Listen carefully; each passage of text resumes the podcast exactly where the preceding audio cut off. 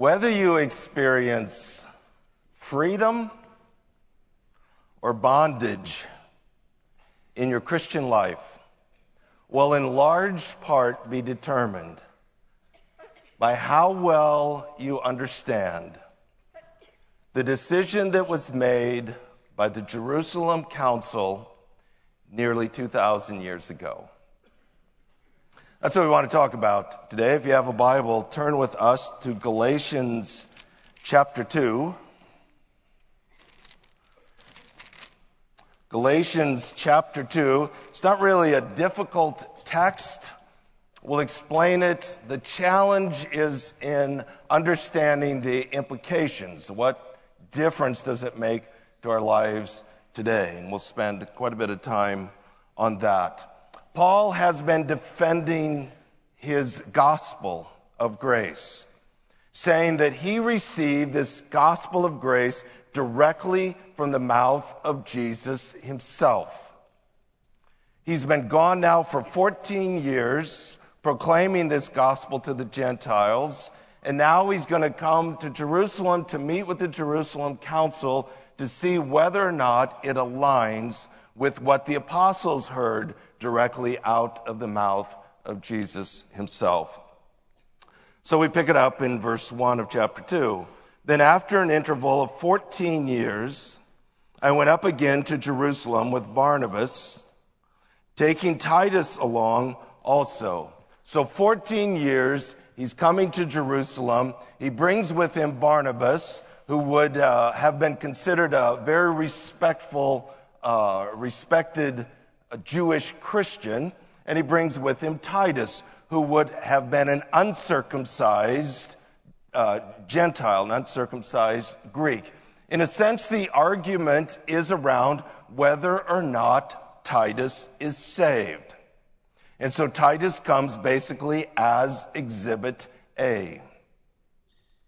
Verse 2 It was because of a revelation that I went up, and I submitted to them the gospel which I preach among the Gentiles. But I did so in private to those who were of reputation, for fear that I might be running or had run in vain. So he tells us why he's going because of a revelation. God has said, Go. And he is submitting his gospel of grace to those of reputation. Now we find out later in the text, primarily that's Peter, James, and John. They would have been revered because they were apostles. They received the message and teaching directly from Jesus himself. Now he shares a concern, and so he has a pre meeting, so to speak. And his concern is that it's possible that everything he's done in the name of the gospel may be in vain. Now, what he's not saying is that he has some concerns that he has the message wrong. That would be contrary to everything he's said so far.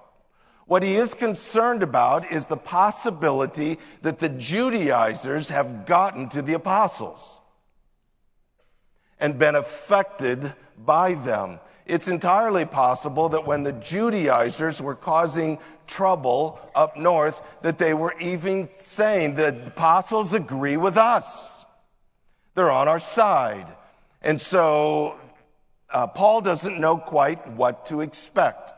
So he's starting with a pre meeting with the apostles, Peter, James, and John, just to get a sense of where they're at.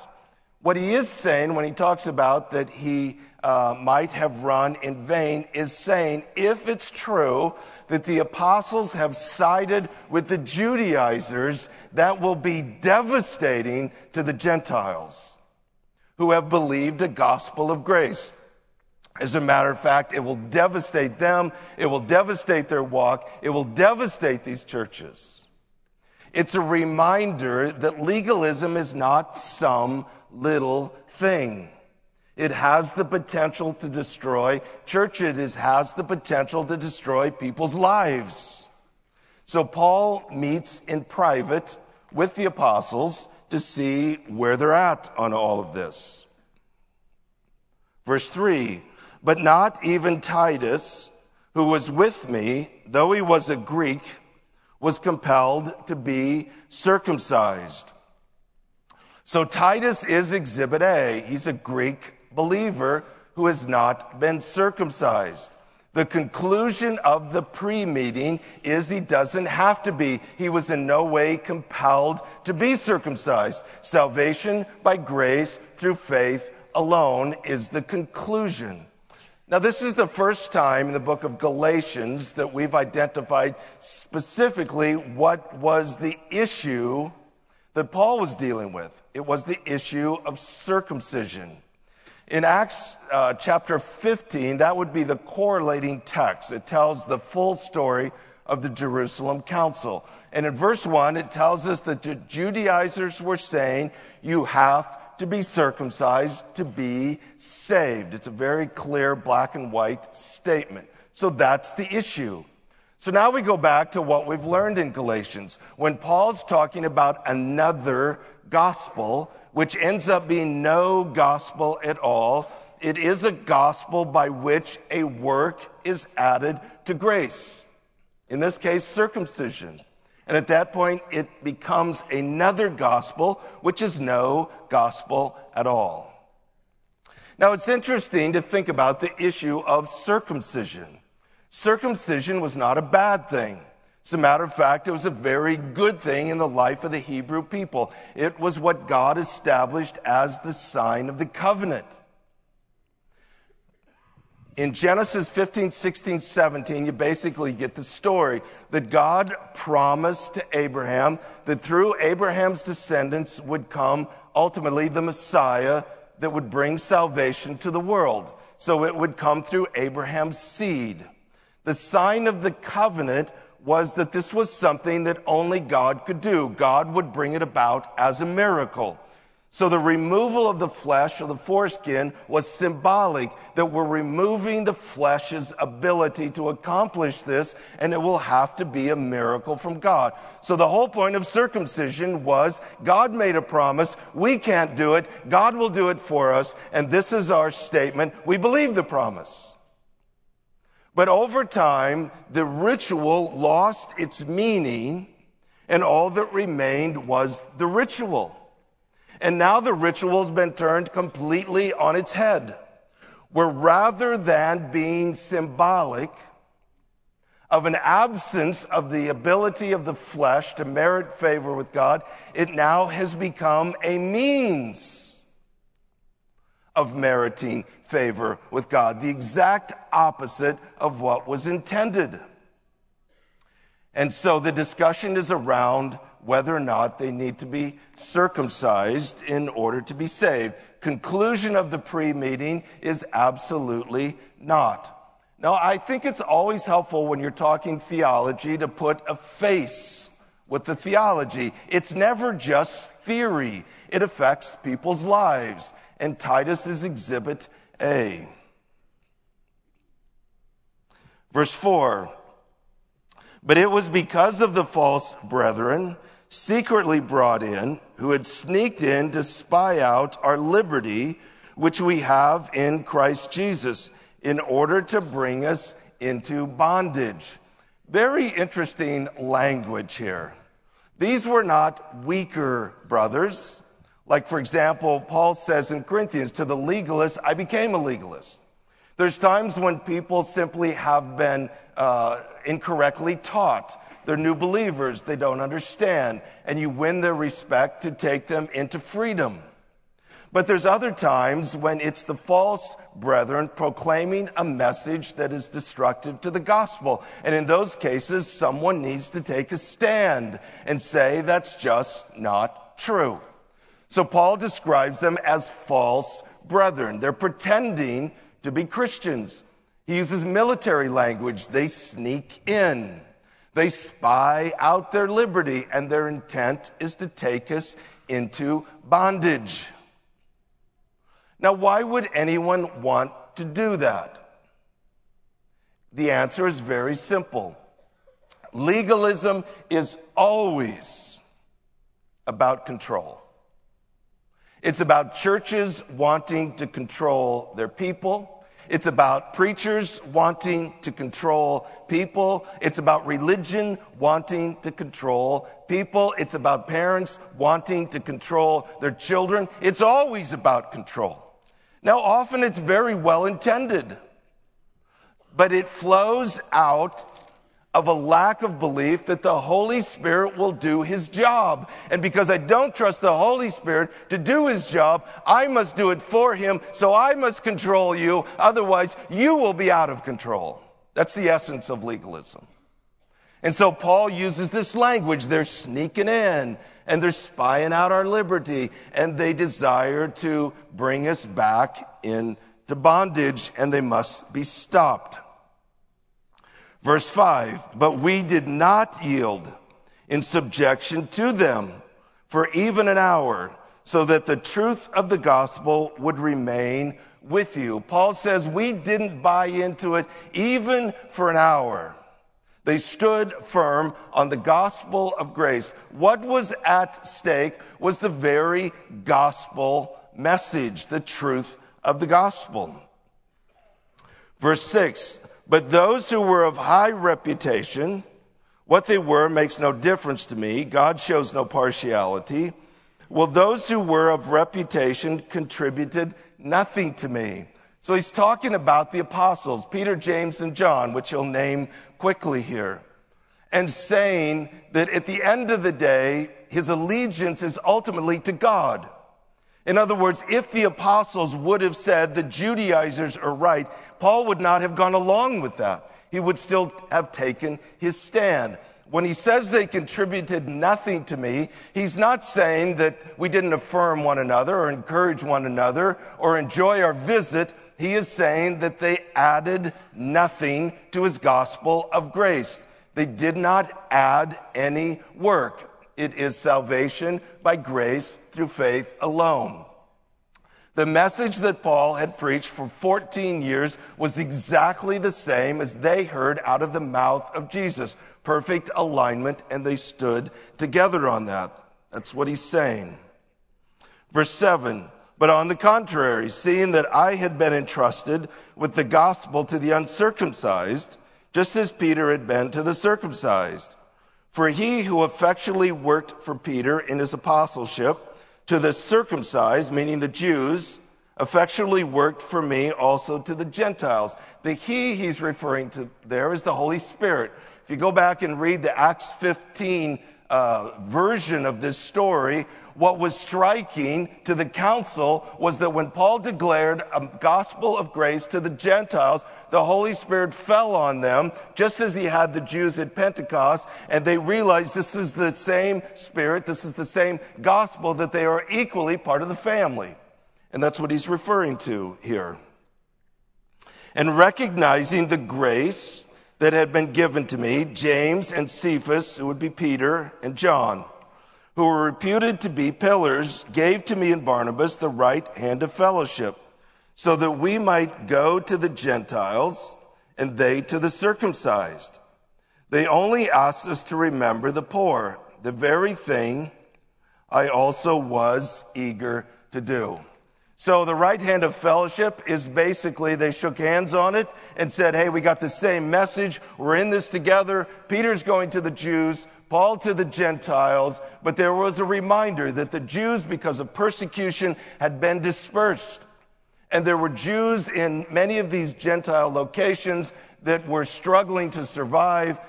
And the message was to Paul, even though your message is to the Gentiles, don't forget the Jews there that are struggling and help them survive. And Paul says, Yeah, I'm eager to do that. I want to do that. So the text itself is not difficult to understand. Paul got a message of salvation by grace through faith from a revelation from Jesus and preached that for 14 years. The apostles got it directly out of the mouth of Jesus and had been preaching that in Judea. Now they come together and realize we're preaching the exact same message from the exact same Jesus. So it is a confirmation that Paul's gospel is indeed the gospel. What we're left with is what are the, the implications of salvation by grace through faith alone. Now, again, it is sobering to stop and think about. This council, with all the confusion, was less than 20 years after the death, burial, and resurrection of Jesus. Those that heard the message directly out of the mouth of Jesus were still alive and preaching the gospel. If it's possible, that level of confusion happened in 20 years. What is the possibility of some confusion 2,000 years later? And I would suggest the possibility is very high. Think, for example, of the issue of circumcision. What makes legalism so confusing is it seems to sound right. It sounds like, yes, that's what the Bible says. I would suggest to you I could go to almost any church in town, and if they would give me 35 minutes, I could convince at least a percentage of those people that you have to be circumcised to be saved. Simply by twisting and manipulating the Bible in such a way, it seems to be saying that. The legalists don't reject the scriptures, they just twist the scriptures. And that's what makes it so confusing. So, what are the issues today? It's probably fair to say the issues aren't probably circumcision. So, what is it? Well, let's start with the bigger picture and then work our way down. Last week, I mentioned churches, denominations, groups that would embrace a theology that unless you're one of them, you cannot be saved. Now, many of those denominations will say, We're all Christians. Let's all get along here. Let's have unity. But if you dig into their core doctrines, there's very clear statements. If you're not one of us, you cannot be saved. Now, Paul brought Titus as exhibit A. I'm bringing you as exhibit A. Do you understand the implications of that doctrine? In essence, it's saying that if you are not one of them, as you sit there this morning, you simply are not saved. You may have had some sort of an emotional experience, something may have happened, but it wasn't Jesus and it wasn't salvation. Now, in order to maintain the belief that you have to be one of us to be saved, you have to add something to salvation by grace through faith. There has to be some sort of a distinctive of that group, of that church, of that denomination that is distinct to them, that is required for salvation. So that clearly becomes another gospel. It has to be. So let's think of another example. Let's imagine a church that, let's say, is theologically liberal. We don't typically think of those churches as being legalistic. They think of us as being legalistic, but let's think about that. They might say something like, We think the Bible is a very important book, but we don't think it's necessarily the Word of God. And there's parts that are inspired and parts that aren't inspired, and they kind of cherry pick what they like about the Bible. They might say, At the end of the day, all roads lead to God, and what really matters is love, that we love one another. But let's think about what they just said. First of all, if all roads lead to God, then what they are embracing is that by various religious works and activity, you can merit favor with God. That's the very definition of legalism. That's all that could be. Once you take grace off the table, the only option left is legalism. So there'd be a high level of legalism, rightly defined. Second of all, this idea that all you have to do is love. So, what are we talking about then? There, are they talking about a feeling? No, they're talking about action, activity, which is great, very important. But is that love flowing out of a life that's been changed by Jesus, or is it a means of acceptance before God? Those are two very different things. So if I'm saying at the end of the day, all that really matters is love, then I am saying that by my works, which is my uh, expression of love, I somehow merit favor with God. That's the very definition of legalism. They are up to their eyebrows in legalism. That's all that is. But even that has some serious problems. For example, who defines love? And what love is enough? And who determines that? I mean, what if I was loving yesterday, but not so loving today? Was I saved yesterday and not today? And what about tomorrow? Jesus said to love the Lord your God with all of your heart, soul, mind, and strength, and to love your neighbor as yourself. Is there anybody in the room that thinks you do that at that level every day? So, does that mean none of us are saved? Does that mean salvation is beyond our grasp? Or are we lowering the standard down to a level that we can achieve? And who makes that decision? Who says that's the standard? Isn't that just arbitrary, a person by person thing? So, how do I know today if I've loved enough? How do I gain some sense of peace, some sense of security, knowing everything's okay? And what about the days when I totally blow it? Am I then not saved? Am I not accepted? Am I an outcast? How does that work? And what, what about somebody that lives in a land that isn't like it is here in the West? I mean, let's everybody love works in a culture that's pretty safe that's pretty affluent. But what if you live somewhere in the world where everything you've cared about has been beat up, been destroyed, been stolen, been raped, or been murdered? And frankly, you don't feel much like loving.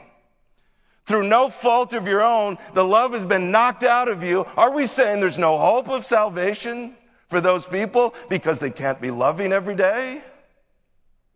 What about a soldier who's been very unloving his whole life, gets wounded in battle, and right before he dies, cries out to God? Is there no hope for him because he doesn't have a chance to turn around and be loving? And what about those people that aren't loving enough? Are they condemned? Are they turned away? Are they damned? What happens to them? Or does just everybody get in? And if that's the case, what are the implications of that? Really, why are we here this morning? Let's just go fishing if that's the case.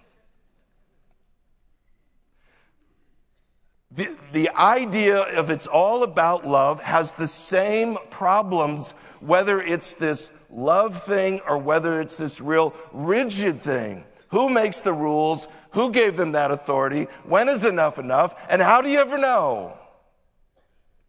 In addition, it's just flat contrary to the teaching of Scripture. So let's narrow it down a little bit farther. Okay, what in, in uh, churches might be the circumcision of our day? Yes, salvation by grace through faith plus what? Plus communion, plus keeping the Sabbath, plus dietary laws, plus baptism. I mean, what do you want to put in there? Salvation by grace through faith alone. Ephesians says not by works. So let's take the baptism issue because I've already had that question asked several times. Let's start with this Is baptism a work? The New Testament is very clear not by works. Those that would say baptism is necessary for salvation would say it's not a work. Well, of course it's a work. What else is it? You can't just start redefining the terms. It's something you are doing to merit salvation with God. How is that not a work? Of course it's a work. The comeback would be, well, but even belief is a work. It is not a work. You're changing definitions again. By its very definition, uh, what you think and what you believe is contrary to what you do. That's what defines one as a work. Even Romans chapter 4, verse 5 distinguishes belief from works, that you are justified on the basis of belief, not according to works. Couldn't be more clear says belief is a non work. Now, you can read passages that say things like, repent and be baptized for the forgiveness of sin. But the question is, would they have understood baptism as a means of salvation or a public declaration of that which has saved them? I would suggest baptism was so familiar to them, they would have clearly understood it's just a public proclamation of that which has brought their salvation. Where the discussion becomes more critical is around those passages that are intended to specifically define the gospel. In other words, we can pluck verses out of the New Testament all day long. You never get anywhere doing that. The question goes more to what about those passages where the intent is to define the gospel? And I would suggest to you in every single one of them, there is no mention of baptism. 1 Corinthians 15, 1 through 6 is believed to be a creed that defined the salvation creed of the New Testament church. Nothing is said of baptism. Romans is uh, by far the most systematic unpacking of the doctrine of justification, the doctrine of salvation. And the critical chapters are in uh, the last part of three and four and to five, where you have virtually no discussion of baptism whatsoever. It doesn't even show up until chapter six, and even there, it's not a command. It's just used to illustrate a greater theological point that he's making. The very beginning of Romans 5 says, therefore, having been justified. So everything you need for that is in chapters 3 and 4 with no discussion of baptism. The others would be Acts 15, the Jerusalem Council, and Galatians 1 and 2, our passages this morning, where there is virtually nothing said of baptism. It simply isn't part of the discussion. Okay, so baptism, much like circumcision, that is intended to picture the death, burial, and resurrection of Christ, a public proclamation, an identification with what was done for me for my salvation, gets turned on its head where now it has actually become a means of salvation. The exact opposite of what was intended. Okay, so let's go a little bit uh, narrower to churches like ours, fundamentalist churches. We take great pride on the fact that everybody else is mixed up except us. We've got it figured out. We don't believe those things. Salvation by grace through faith alone. Preach it. Beat the pulpit. We've got it right. Don't we? That message is preached over and over and over again, but in many churches. Sometimes spoken, most often unspoken. There is a clear culture, a clear sense that there's certain things you must do and not do in order to really be saved. So, is it salvation by grace through faith alone or not? Or are there certain works, certain things that must be done or must not be done, or we must conclude you're really not saved. So let me ask you this question Do you think it's possible that someone could be truly saved and still struggle with sin?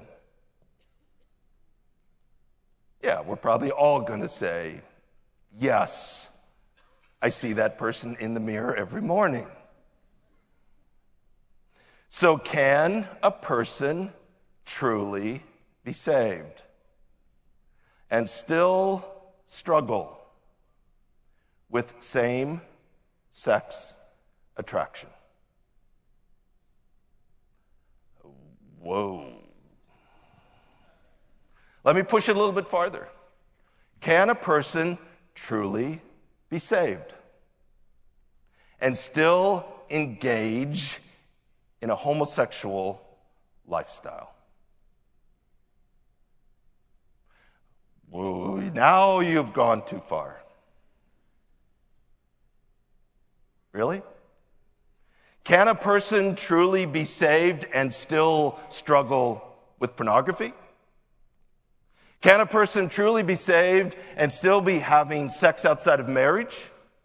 Can somebody truly be saved and still struggle with materialism, greed, pride, selfishness, self righteousness? Who decides which sins are allowable and which sins are not?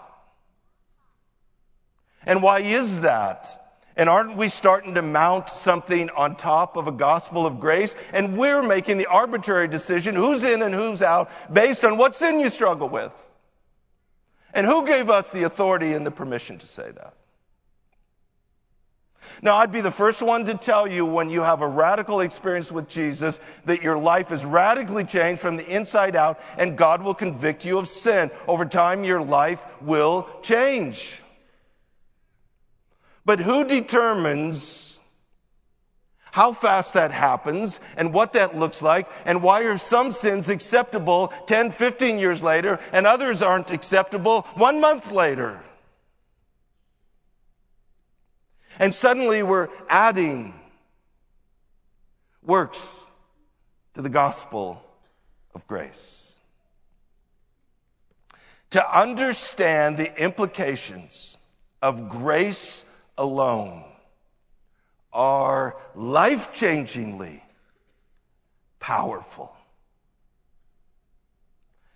Think about it this way.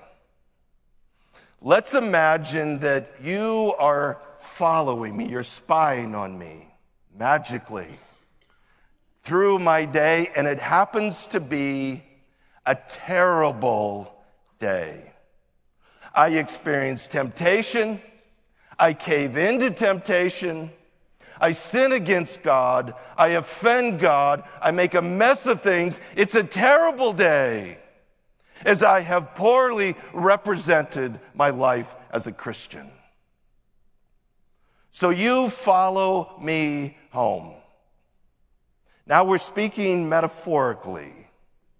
We enter into my house and you expect me to go into the dark room.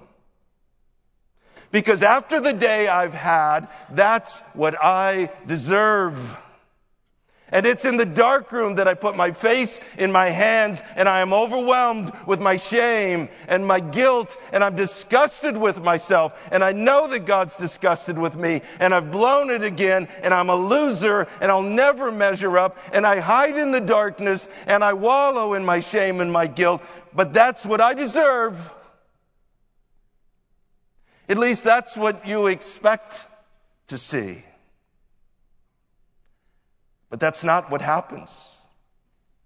Oh, I meander through the dark room, but then I make a run for the door, down the hall, and I run into the light room.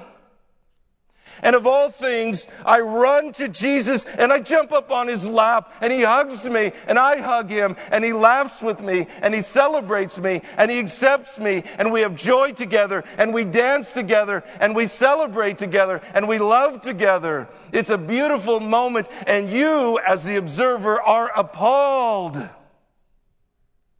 You think, certainly Jesus knows what this loser did today. He has no business acting like that in the light room.